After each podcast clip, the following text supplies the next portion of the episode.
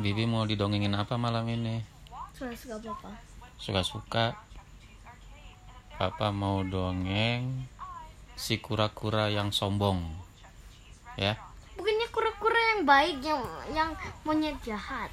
iya kan lain-lain ceritanya. Ini cerita apa ya?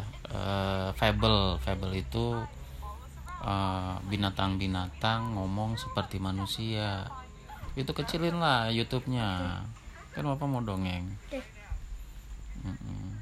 Kalau bisa Bibi pakai headset sendiri nggak apa-apa. Cepet ceritain. Iya. kan dulu. Papa belum rekam. Belum lah. Pada zaman dahulu ada seekor kura-kura yang sombong dan merasa dirinya kenapa? Lihat. Iyalah, kan ini apa? eh, ilustrasi. Pada zaman dahulu, waktu binatang-binatang masih bisa ngomong, katanya. Ada seekor kura-kura yang sombong. Oh, sekarang enggak. Kalau bisa ngomong sekarang pas mau dipotong nanti ngomong. Tolong kasihani aku, aku jangan dipotong gitu kan. Akhirnya kita nggak jadi potong Lapar. mau makan ayam ayamnya tolong aku jangan dipotong kasihanilah nanti gak jadi dipotong gak jadi makan ayam kita nggak ada Kentucky nggak ada ayam geprek ya kan terusin gak nih Terus ya. terusin jadi zaman dahulu ada seekor kura-kura yang sombong dan merasa dirinya lebih pantas terbang dibandingkan berenang di perairan.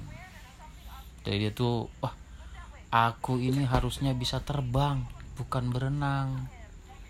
Terus dia juga jengkel, punya tempurung keras.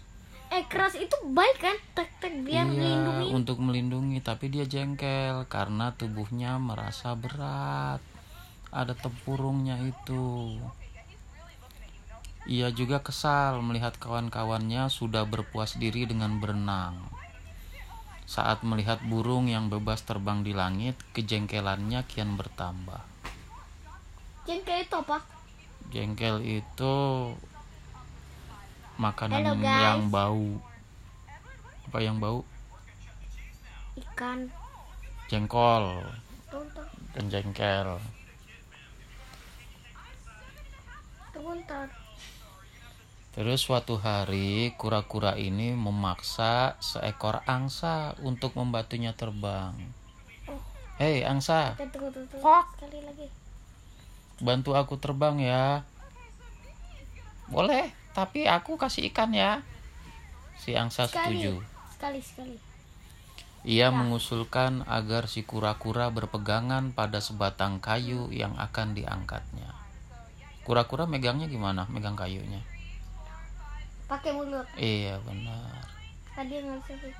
Karena tangan kura-kura agak lemah, ia menggunakan mulutnya yang lebih kuat. Ia pun akhirnya bisa terbang dan merasa bangga.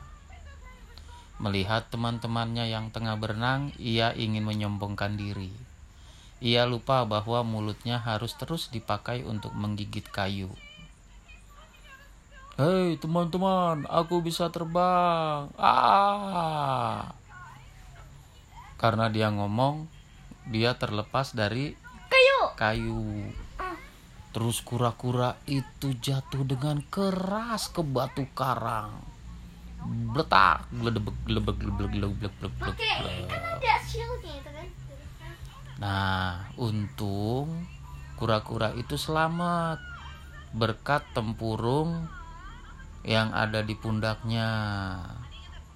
Dulu dia pernah membenci tempurung itu, tapi karena dia diselamatkan oleh tempurung, akhirnya dia berpikir, "Oh iya, rupanya tempurung ini bisa membantu aku eh, selamat dari kecelakaan gitu kan."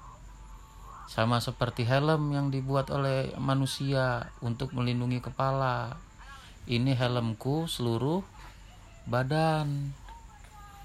akhirnya kura-kura ini bersyukur atas pemberian yang maha kuasa. Masing-masing binatang beda-beda. Ada yang bisa terbang, ada yang bisa berenang, ada yang berjalan dengan perut. Semua punya manfaat.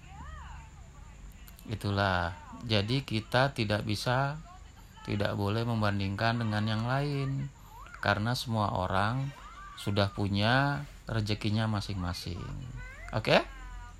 Ya, jadi dah itulah dongeng tentang kura-kura yang sombong.